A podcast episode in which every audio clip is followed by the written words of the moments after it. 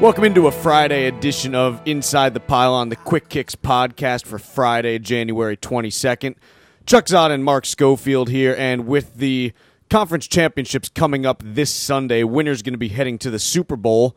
We figured might as well dig into one of the key games here, and for that we did bring in a special guest, Daniel Syed of Syed Schemes, as well as Inside the Pylon. We're going to be talking a little bit about the Broncos Patriots matchup. And so, before anything else, want to welcome in my co host, Mark Schofield. Mark, how are you? Doing well, my friend. How are you, buddy? We're good, and uh, we're good. Dan, how about you? I'm doing great. Excited to talk some playoff football. Outstanding, outstanding. Now, this has uh, you know been a season for both teams uh, that's had a number of injuries in it, and in particular, uh, a potential critical one for the Broncos going into this weekend's game. That is Chris Harris, uh, who may be out. We still don't know his status. I believe John Elway said that he is going to be a game time decision here. But how does this affect the game plan dependent on his status here? You know, I think it really affects it a ton. Denver plays a lot of man-to-man coverage, uh, and in the last match of the regular season matchup, neither Amendola or Edelman played. And then you know you bring them both back, and then you take Chris Harris out, or even if he plays, uh, at, we don't know what percentage, 60, 70. Uh, expect them to attack Chris Harris and make sure that uh, that he's doing all right. And if not, then that's a that's a very big loss because there Denver's a very good defense, but one of the reasons is Chris Harris for sure. Dan, one of the things that we saw, particularly in New England's game last week against the Kansas City Chiefs, was with the return of Julian Edelman, Brady was able to get the ball quicker, a lot quicker than he had down the stretch. Pretty much snap to release, and most of his plays averaged to be about just over two seconds. Um, with Edelman missing from that first regular season matchup, do you think his return will allow that sort of trend to continue for this New England offense? I, I really do, and the the difference is pretty stark. Uh, it's with Edelman, Brady's average time to get the ball out against Kansas City was 2.16, and without Edelman over the course of the season, it's over two and a half. So you know you hear a lot of talk about the Patriots O line, but the Patriots O line has really been the same uh, for the most part. You know, Solder's been out for a really long time. Um, so it, it, it really is about Edelman and how quickly he gets open. And against Denver's pass rush, that's really going to be key. I expect a very, very heavy uh, pass game plan again. So that matchup is going to be whether or not Edelman and Amendola can get open quickly is going to be a very important factor in the game. Mark, you played uh, both quarterback and wide receiver at different points in your career. We saw Edelman coming back last week. Looked like his timing made, might have been off a little bit on a couple of the drops that he had there. Is that something that you think with another week of, of practice and a little bit more, uh, a little, a few more repetitions here, starting to get that back and hopefully have some of those things cleaned up around the edges? Oh, definitely. I mean, it's one of those things that, you know, anytime off, you see it regardless of position, you get a little rust on you, whether it's playing wide receiver, whether you're playing the quarterback position, or really any other position. So when you're trying to come back in the playoffs, playing against some great teams, some great defenses like Kansas City had, and certainly Denver, you know, there's going to be some rust. But I, I, think, you know, in the extra week of practice, and obviously Adam is a guy that has a tremendous work ethic for everything I've read, and you guys have probably read too, that he'll be able to, like, you know, clean those things up, be a little bit crisper in those routes. And the other thing is he'll have a full game of confidence in that foot injury. He's got that plate in his foot. He's now got one game under his belt with it in a playoff game, in a playoff environment. So he's going to have a little bit more confidence. So even the cuts might be crisper, a little bit sharper with the routes. And that will probably just help that New England offense just a little bit more. Now, Dan, this is also a New England offense that had kind of uh, sputtered without Edelman in the lineup here for the last half of the season. But going against a defense here in Denver's defense that has given up a couple big plays in recent weeks, how do you think the Patriots look to exploit that defense to potentially pick up some big chunks of yards here? So I think I think there's two ways. Now Denver played a lot more zone than they traditionally do against Pittsburgh, and I think that's because Pittsburgh has some stretch the field big play receivers that New England doesn't. But especially if Chris Harris is banged up, you have to think Denver's going to play some zone. And in the past couple weeks, uh, Pittsburgh and then Week 17 against San Diego, some of Denver's zone and especially their trap coverages gave up huge, huge gains on miscommunications.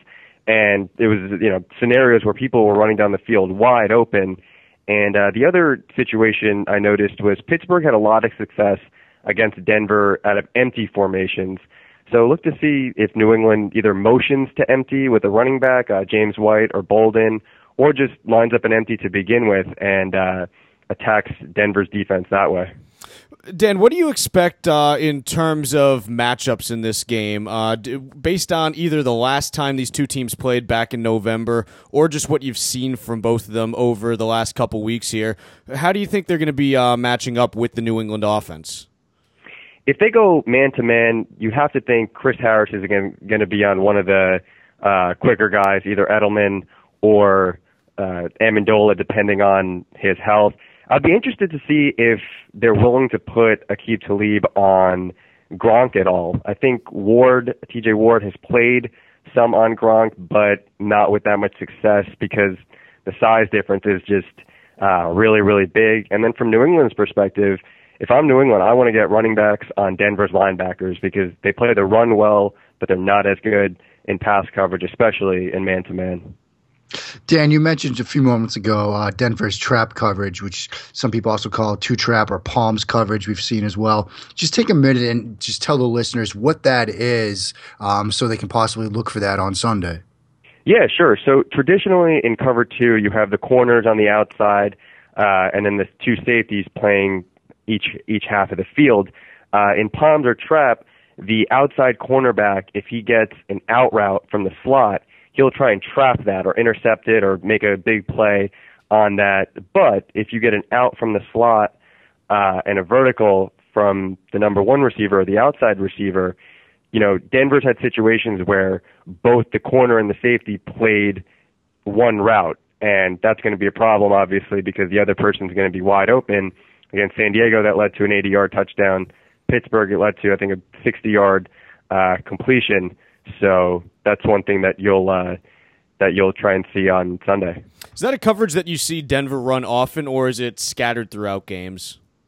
They don't run it as much uh, as they as much as they play man to man, but I think uh, again some of it's going to depend on how they feel with their personnel at the time. I think 100% healthy, they feel they can match up with anybody man to man, but uh, that's that's something we'll see on Sunday, pending Chris Harris's health. What about uh? What about the other side of the ball when we're talking about the Patriots defense facing a Denver offense that the last time they played uh, had Brock Osweiler at quarterback? What do you expect them to come out in, and what type of strategy could be effective for New England against a Peyton Manning led team? Well, I think Peyton Manning he his arm looked decent in the first half. And I think he looked good on timing routes where he could he was in rhythm, he could set his feet, curls and comebacks. But whenever he had to move his feet, uh, the ball sputtered and it didn't look it didn't look good. It looked slow.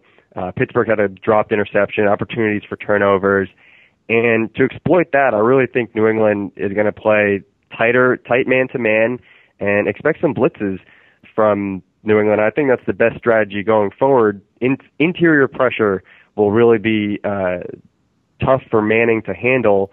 Now, I think New England will miss uh, Dominique Easley, who's on IR, but between Malcolm Brown and Jabaal Sheard and even Akiem Hicks, I think they have to create some pressure in the interior and get Manning to uh, move his feet in the pass game. Dan, what are your thoughts on this Denver running game? Sort of down the stretch in that Pittsburgh game, it, they really relied on that ground game to get them, especially that last touchdown. Do you think that that's going to be another key aspect to this offensive game plan for Kubiak and Peyton Manning? Absolutely, it, it really has to be. And the the Denver run game, the zone blocking scheme, it's tough to handle in Mile High for a whole 60 minutes. You'll notice road teams get tired in the second half, uh, and especially with Hightower and Collins, neither at 100%. You know, in the first half, they New England in the first game really did well against the run.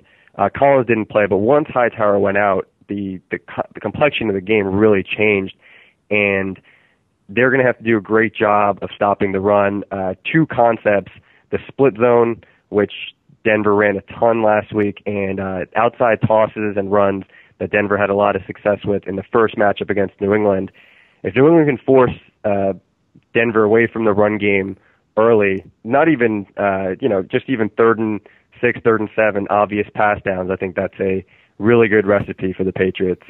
Dan, talking about that outside toss play, uh, what is the, the, the cleanest way for a defense to try to defend that? Is is you know who's essentially most important in terms of containing that and trying to force it back in towards the uh, the rest of the defense?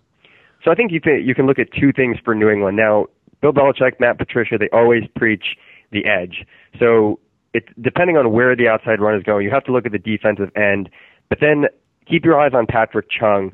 He did a great job in the Kansas City game when Kansas City tried to outflank New England of keeping his outside arm free, forcing defenders back inside. And even when he didn't make the play, he would collision blockers in a way that would force runners to either hesitate or send them back inside. And then one thing New England's linebackers are very good at, both Hightower and Collins, are shooting gaps inside and behind the play and catching the running back for a big loss, a five, six yard loss. And if you see one of those, it's really a drive killer. But with neither of them at full health, could be the kind of situation where, you know, if you're a half step too slow and you shoot the gap, it could be a big gain the other way. Denver in uh, in the last game, uh, I I think they ended up with I want to say it was somewhere around 130, 140 yards on uh, 30 carries. It wasn't necessarily a consistent running game though. There were a couple big plays and then a lot of two to three yard pickups that we saw there. What did Pittsburgh do to try to just slow that down in terms of the consistent ground game? Now, I think that they did a good job in the first.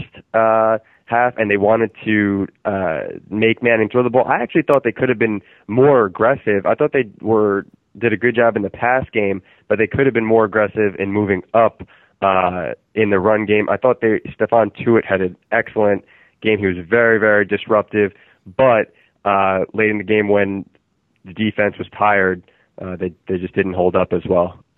Now, Dan, we don't really want to put you on the spot here, so we won't really make it go on record with a prediction. But what are some key points, some key factors that people should be looking for when this game rolls on Sunday? I think uh, the health of Chris Harris, as we mentioned, and also Matthew Slater. He practiced today. I think the special teams uh, factor is going to make make a big difference. New England special teams has struggled a little bit more than uh, usual this year, and I have a hard time seeing the Denver offense getting to 24 points. And I think that's what it's going to take to win this game. But if you include either a defensive touchdown or special teams touchdown, I think they can uh, they can get to 24 that way. But I would I would consider that somewhat the the magic number. Yeah, and Dan, even uh, even without a special teams touchdown, I was uh, doing a little bit little bit of research on uh, Britton Colquitt as well as Ryan Allen over the last couple days. It's actually going to be up uh, this Friday, so it will be up uh, as this podcast is coming out. And pretty much what I've done is I've I've put together a stat that takes into account field position in the punting game in terms of the distance that a punter is actually trying to kick the ball, just so he's not penalized for short kicks. What I found is that on average, uh, Ryan Allen tends to outpunt uh, Britton Colquitt by about 4% in just about any type of punting situation. So to put that into yardage terms, you're talking about really, you know, a two yard change of field position anytime that these two teams are exchanging punts. And so, in a close game, that's the type of thing that potentially just leads to an extra field goal going one way for a team. And so, even without a big play, a, a game that ends up being a battle of punts, I think en- ends up being in New England's favor here, to be honest. Yeah, and I would agree with that. And also, I think in the return game, big punt returns aren't the only thing that are going to make a difference. Last week in the Pittsburgh game with Antonio Brown out, you could tell Markus Wheaton was very uncomfortable back there in the punt return game.